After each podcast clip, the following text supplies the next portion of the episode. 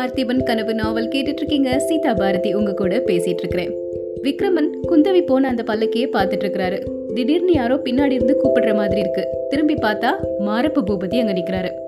மாரப்ப பூபதியை விக்ரமனுக்கு இப்போ சுத்தமா பிடிக்கவே இல்லை. அதுக்கு காரணம் என்ன அப்படின்னா சிலாப்பள்ளி மலையில புலிக்கொடியை உயர்த்தணும் அப்படிங்கிற ஒரு முயற்சியை தூண்டி விட்டது மாரப்ப பூபதி தான். ஆனா சரியா அந்த நாள் மாரப்ப பூபதி அங்க வரவே இல்லை. விக்ரமன் நரசிம்ம மகாராஜா கிட்ட மாட்டிக்கிட்டாரு. அதோட இன்னொரு முக்கியமான விஷயம் பல்லவ சேனாதிபதி கிட்ட போய் தகவல் தெரிவிச்சு விக்ரமனை சிறைப்படுத்தி காஞ்சிக்கு கொண்டு செல்ல வச்சதும் மாரப்ப பூபதி தான். இவ்ளோ சம்பவம் நடந்ததுக்கு அப்புறமா மாரப்ப பூபதியை பாக்குறதுக்கு விக்ரமனுக்கு பிடிக்குமா? பிடிக்கவே இல்லை. ஆனாலும் அதை முகத்துல காட்டிக்க முடியாது. ரத்தின வியாபாரி மாதிரி வேடம் போட்டிருக்கிறாரு விக்ரமன். அமைதியா நிக்கிறாரு. மாரப்பு பூபதி விக்ரமனை பார்த்து என்னப்பா எங்கிருந்து வந்திருக்கிற? உன் பேர் என்ன? அப்படின்னு கேக்குறாரு. விக்ரமன் அவர்கிட்ட என்னுடைய பேர் தேவசேனன். ரத்தின வியாபாரம் செய்யறதுக்காக வந்திருக்கிறேன் அப்படிங்கிறாரு.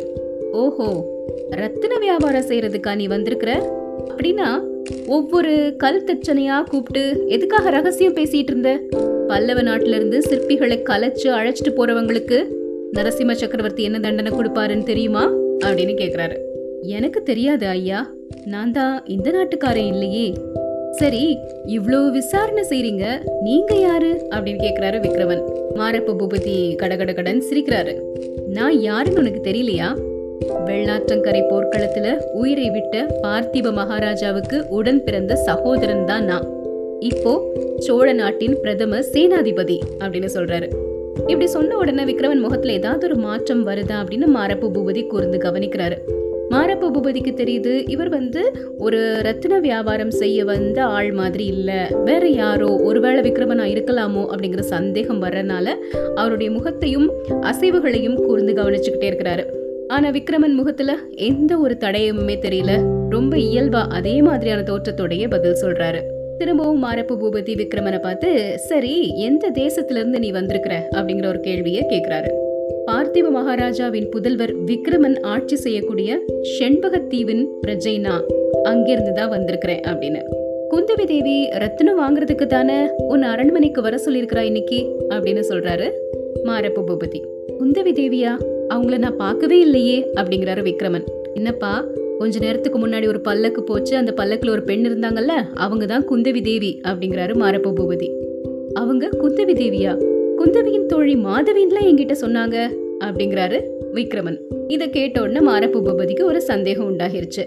எதுக்காக இளவரசி பொய் சொல்லியிருக்காங்க? அப்போ இவன் உண்மையில ரத்ன வியாபாரி இல்ல. ஏதோ ஒரு காரணத்துக்காக தான் இங்க வந்திருக்கிறான். அப்ப இவன் யாருங்கிறத கண்டுபிடிச்சே ஆகணும் அப்படின்னு யோசிக்கிறாரு மாரப்ப பூபதி. உடனே அவரு சாமர்த்தியமா யோசிச்சு ஒரு கேள்வியை கேக்குறாரு. சரி அதெல்லாம் இருக்கட்டும். உன்னோட தேசத்து ராஜா விக்ரமன் அப்படின்னு சொன்ன இல்லையா? அவனுடைய தாயார் அருள்மொழிக்கு நடந்த விபத்தை பற்றி அவனுக்கு தெரியுமா? அப்படிங்கிறாரு. இந்த கேள்விய கேட்ட உடனே மாரப்ப பூபதி நினைச்ச மாதிரியே விக்ரமனின் முகம் அப்படி மாற ஆரம்பிச்சிருச்சு. முகத்துல ஒரு படபடப்பும் பதட்டமும் தெரிய ஆரம்பிச்சிருச்சு. அளவில்லாத பீதியோடவும் ஆத்திரத்தோடவும் என்ன? அருள்மொழி ராணிக்கு என்ன? அப்படின்னு அலறிக்கிட்டு கேக்குறாரு விக்ரமன். மாரப்பன் முகத்துல இப்போ ஒரு புன்னகை தவழ ஆரம்பிக்குது. அதே சமயத்துல பின்னாடி இருந்து நரசிம்மவர்ம சக்கரவர்த்தி வந்துட்டே இருக்கிறாரு. ஒரு பட்டத்து யானை மேல கம்பீரமா உட்கார்ந்து வந்துட்டு இருக்கிறாரு. அவர் வர்றதுனால மக்கள் எல்லாரும் நிறைய கோஷங்களை எழுப்புறாங்க. ரொம்ப நாளுக்கு அப்புறமா நரசிம்மவர்ம சக்கரவர்த்தி அங்க வந்ததுனாலையும் முன் அறிவிப்பு இல்லாம எதிர்பாராத சூழல்ல வந்ததுனாலையும் நகரவாசிகள் அந்த பட்டத்து யானையை சூழ்ந்துட்டு நிறைய ஆரவாரங்களை செஞ்சுட்டு இருக்கிறாங்க. இந்த ஆரவாரம் எல்லாம் காதுல விழுந்த உடனே மாரப்பு பூபதி குதிரையை எடுத்துட்டு வேகமா அங்கிருந்து கிளம்பிட்டாரு. தேவசேனன் அதாவது நம்ம விக்ரமன் ஓரமா ஒதுங்கி நிக்கிறாரு. நெஞ்சு படபடன்னு அடிச்சுக்குது. சக்கரவர்த்தியை பார்க்கவே கூடாது. அவர் தானே இவ்வளவு பெரிய தண்டனை எனக்கு கொடுத்தாரு அப்படின்னு நினைச்சு முகத்தை திருப்பி வச்சுக்கிறாரு. ஆனாலும் பட்டத்து யானை அந்த இடத்த கடந்து போகக்கூடிய சமயத்துல விக்ரமனின் உறுதி கலைந்து போனது. சோழ வம்சத்தின் பரம எதிரியா இருந்தாலும் உலகெல்லாம் புகழ் பரப்பிய வீராதி வீரன் இல்லையா நரசிம்ம சக்கரவர்த்தி. அதனால விக்ரமனை அறியாமலே அவனுடைய பார்வை அவர் மேல போச்சு. அந்த சமயத்துல சக்கரவர்த்தியும் விக்ரமனை திரும்பி பாக்குறாரு ஆனா அப்படி பார்க்கும்போது அவருடைய கண்கள்ல கொஞ்சம் கூட சந்தேகமோ இல்ல எந்த ஒரு மாறுதலோ தெரியவே இல்லை. அப்புறம் விக்ரமனை தாண்டி ராஜா போயிட்டாரு. பட்டத்து யானை போன உடனே ரத்தின வியாபாரி நம்ம விக்ரமன் பெரிய ஆபத்துல இருந்து தப்பிச்ச மாதிரி ஒரு ஆழ்ந்து பெருமூச்சு விடுறாரு. ஜனக்கூட்டம் எல்லாம் அங்கிருந்து போற வரைக்கும் கொஞ்ச நேரம் அங்கேயே நின்று யோசனை செஞ்சுட்டு இருக்கிறாரு நிறைய குழப்பம் அவருடைய மனசுல உண்டாகுது. முக்கியமா மாரப்ப பூபதிய சந்தித்ததை நினைச்சு கொஞ்சம் பயப்படுறாரு. என்கிட்ட ஏன் அப்படி பேசினாரு? ஒருவேளை என்ன அடையாளம் கண்டுபிடிச்சிட்டாரா? அங்க அந்த பல்லக்குல கடந்து போன பெண் உண்மையிலே சக்கரவர்த்தியின் குமாரி தானா? அப்படின்னா எதுக்காக என்கிட்ட பேரை மாத்தி சொன்னா? அரண்மனைக்கு வர சொல்லி என்னை எதுக்கு வற்புறுத்துனா? இதெல்லாம் நினைக்கும் போது நான்கு பக்கங்கள்ல இருந்தும் தன்னை அபாயங்கள் சூழ்ந்திருக்கிறதா தேவசேனனுக்கு தோணுச்சு. இதுக்கப்புறம் மாமல்லபுரத்துல இருந்தா என்ன விபரீதம் நடக்குமோ அப்படின்னு நினைக்கிறாரு. அது மட்டும் இல்லாம அருள்மொழி தேவி தன்னுடைய அம்மாவை பற்றி மாரப்ப பூபதி மர்மமா சொன்னதை நினைக்கும் போது உடனடியா அம்மாவை பார்க்கணும் உடனடியா உறையூருக்கு போகணும் அப்படிங்கிற எண்ணமும் விக்ரமன் மனசுல உண்டாகுது.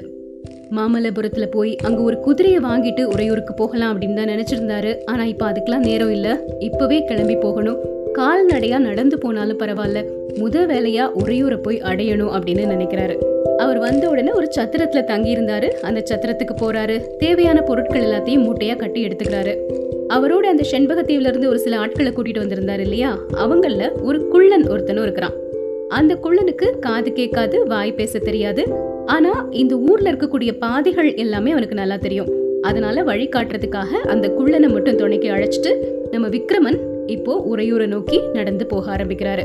அந்த காலத்துல மாமல்லபுரத்திலிருந்து காஞ்சிபுரம் நோக்கி போகக்கூடிய பாதை நிறைய மக்கள் கூட்டத்தோட ரொம்ப கலகலன்னு இருக்கும். ஆனா மாமல்லபுரத்துல இருந்து உறையூர் நோக்கி போகக்கூடிய பாதை வந்து அவ்வளோ மக்கள் கூட்டம் இருக்காது. அதுவும் ராத்திரி நேரத்துல போகும் பொழுது நிறைய விலங்குகளின் அபாயங்கள் கூட ஏற்படுறதுக்கு வாய்ப்பு இருக்கு. இருந்தாலும் அது எல்லாத்தையும் பொருட்படுத்தாம கண்டிப்பா போய் தீரணும் அப்படிங்கிற ஒரு மன உறுதியோட விக்ரமன் போயிட்டே இருக்கிறாரு. அந்த குள்ளன் அவருக்கு வழி காட்டிட்டு முன்னாடி போயிட்டு இருக்கிறாரு. திடீர்னு உறையூர்ல இருந்து ஒரு குறுக்கு பாதை வழியா அந்த குள்ளன் திரும்பி போறாரு. விக்ரமனுக்கு அந்த வழியில போறதுல விருப்பமே இல்ல. இது ஏதோ ரொம்ப குறுக்கு பாதை மாதிரி இருக்கே அப்படின்னு யோசிக்கிறாரு. இருந்தாலும் வேகமா போய் சேரணும் அப்படிங்கிறதுக்காக அந்த பாதை வழியா போக ஆரம்பிக்கிறாரு. அவர் நடந்து போகும் பொழுது அவருக்கு முன்னாடி ஒரு நான்கு பேர் ஒரு இடத்துல உட்கார்ந்து இருக்கிறது தெரியுது. இவர் வர்றதை பார்த்த உடனே அவங்க வேகமா முன்னாடி நடக்க ஆரம்பிக்கிறாங்க. இவரும் அவங்கள பின்தொடர்ந்து அந்த பாதையில நடந்து போயிட்டே இருக்கிறாரு. குள்ளனோட விக்ரமன் அந்த பாதையில போக போக ரெண்டு பக்கங்கள்லயுமே காடு அடர்த்தியாகிட்டே வந்தது. அது முன் இருட்டு காலமா இருந்ததுனால நான்கு பக்கங்கள்ல இருந்தும் இருள் சூழ்ந்து வந்தது. கொஞ்ச நேரத்துல நல்லா இருட்டிருச்சு.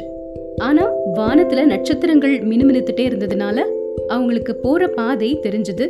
அந்த பாதை வழியா அந்த குள்ளனும் விக்ரமனும் போயிட்டே இருக்கிறாங்க. நேரம் ஆக ஆக விக்ரமன் மனசுல ஒரு சில பயம் உண்டாக ஆரம்பிச்சது. காரணம் என்னன்னா காட்டுல சில சமயம் சலசலப்பு சத்தம் கேட்கும் மிருகங்களின் குரல் கேட்கும் ஆந்தைகளின் அருவருப்பான கூவல் கேட்கும். அது எல்லாத்தையும் கேட்டு அப்படியே கடந்து போயிட்டே இருக்கிறாரு. இந்த காட்டுப்பாதை இப்படியே எவ்வளோ தூரம் வரப்போகும் தெரியலையே. இரவில் தூக்கம் வந்ததுன்னா எங்க தங்கலாம்? இது எல்லாத்தையும் அந்த ஊமை குள்ளன் கிட்ட கேட்டு தெரிஞ்சுக்கணும் அப்படின்னு நினைக்கிறாரு விக்ரமன். ஆனா இருட்டுல அவர்கிட்ட சைகை பாஷை பேசவும் முடியாது. குள்ளனுக்கு காது கேட்காது வாய் பேச முடியாது. எப்படி கேட்டு தெரிஞ்சுக்கிறது இப்போ? எதுவுமே பண்ண முடியாது. இந்த பாதையில போயிட்டே இருப்போம் அப்படின்னு போயிட்டு இருக்கிறாரு. திடீர்னு ஒரு குதிரை வர்ற மாதிரி டக் டக் டக் டக்னு காலடி சத்தம் கேக்குது. அந்த சத்தம் கேட்ட திசையை நோக்கி குள்ளன் அப்படியே திரும்பி பார்க்கறாரு சத்தத்தை கூர்ந்து கவனிக்கிறாரு. விக்ரமனுக்கு ஒரே ஆச்சரியமா போச்சு.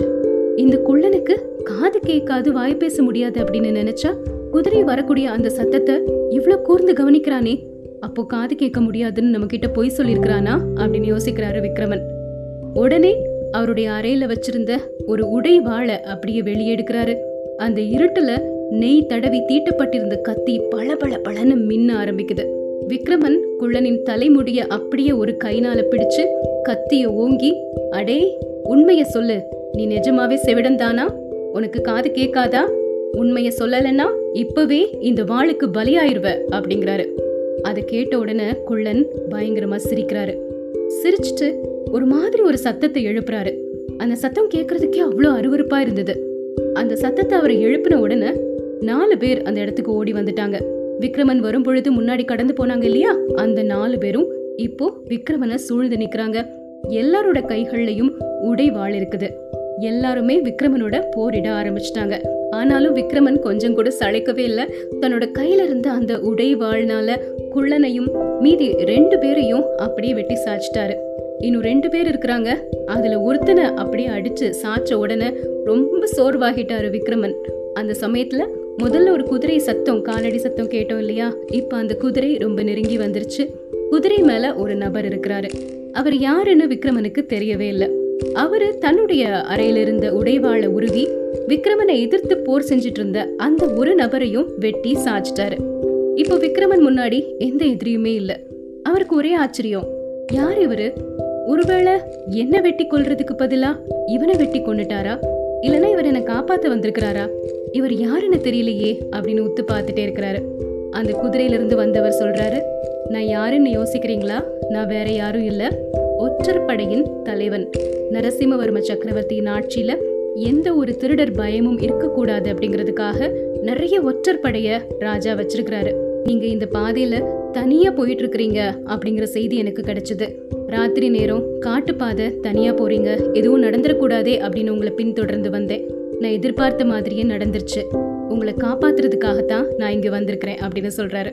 இதை கேட்ட உடனே விக்ரமனுக்கு ரொம்ப சந்தோஷமாகிருச்சு. அவர்கிட்ட ஐயா ரொம்ப நன்றி. இந்த உதவியை நான் என்னைக்குமே மறக்க மாட்டேன் அப்படின்னு சொல்றாரு. அதோட மட்டும் இல்லாம எனக்கு இன்னொரு உதவியும் நீங்க செய்யணும் அப்படின்னு கேக்குறாரு. என்ன உதவி ஐயா? சொல்லுங்க செய்கிறேன் அப்படிங்கிறாரு அந்த ஒற்றற்படையின் தலைவன். நான் இப்போ உறையூருக்கு போடும் அதுக்கு என்கிட்ட குதிரை இல்லை. என்னால் கால்நடையாக நடந்து உறையூர் வரைக்கும் போக முடியாது.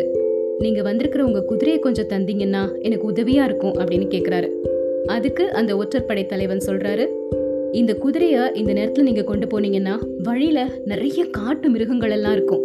அந்த காட்டு மிருகங்களால் என்னுடைய குதிரையின் உயிருக்கு கூட ஆபத்து ஏற்படுறதுக்கு வாய்ப்பு இருக்குது அதனால் இந்த ராத்திரிய மட்டும் இங்க பக்கத்துல ஒரு சிற்பியின் வீடு இருக்கு. அந்த வீட்டுல போய் நாம ரெண்டு பேரும் கழிக்கலாம். நாளை காலையில எந்திரிச்சு நீங்க உறையூருக்கு போங்க அப்படின்னு சொல்றாரு. அந்த யோசனை விக்ரமனுக்கு பிடிச்சிருந்தது. அதனால பக்கத்துல இருந்த அந்த சிற்பியின் வீட்டை நோக்கி ஒற்றற்படையின் தலைவனும் விக்ரமனும் போறாங்க. இதுக்கப்புறமா என்ன நடக்குது? தெரிஞ்சுக்கலாம்.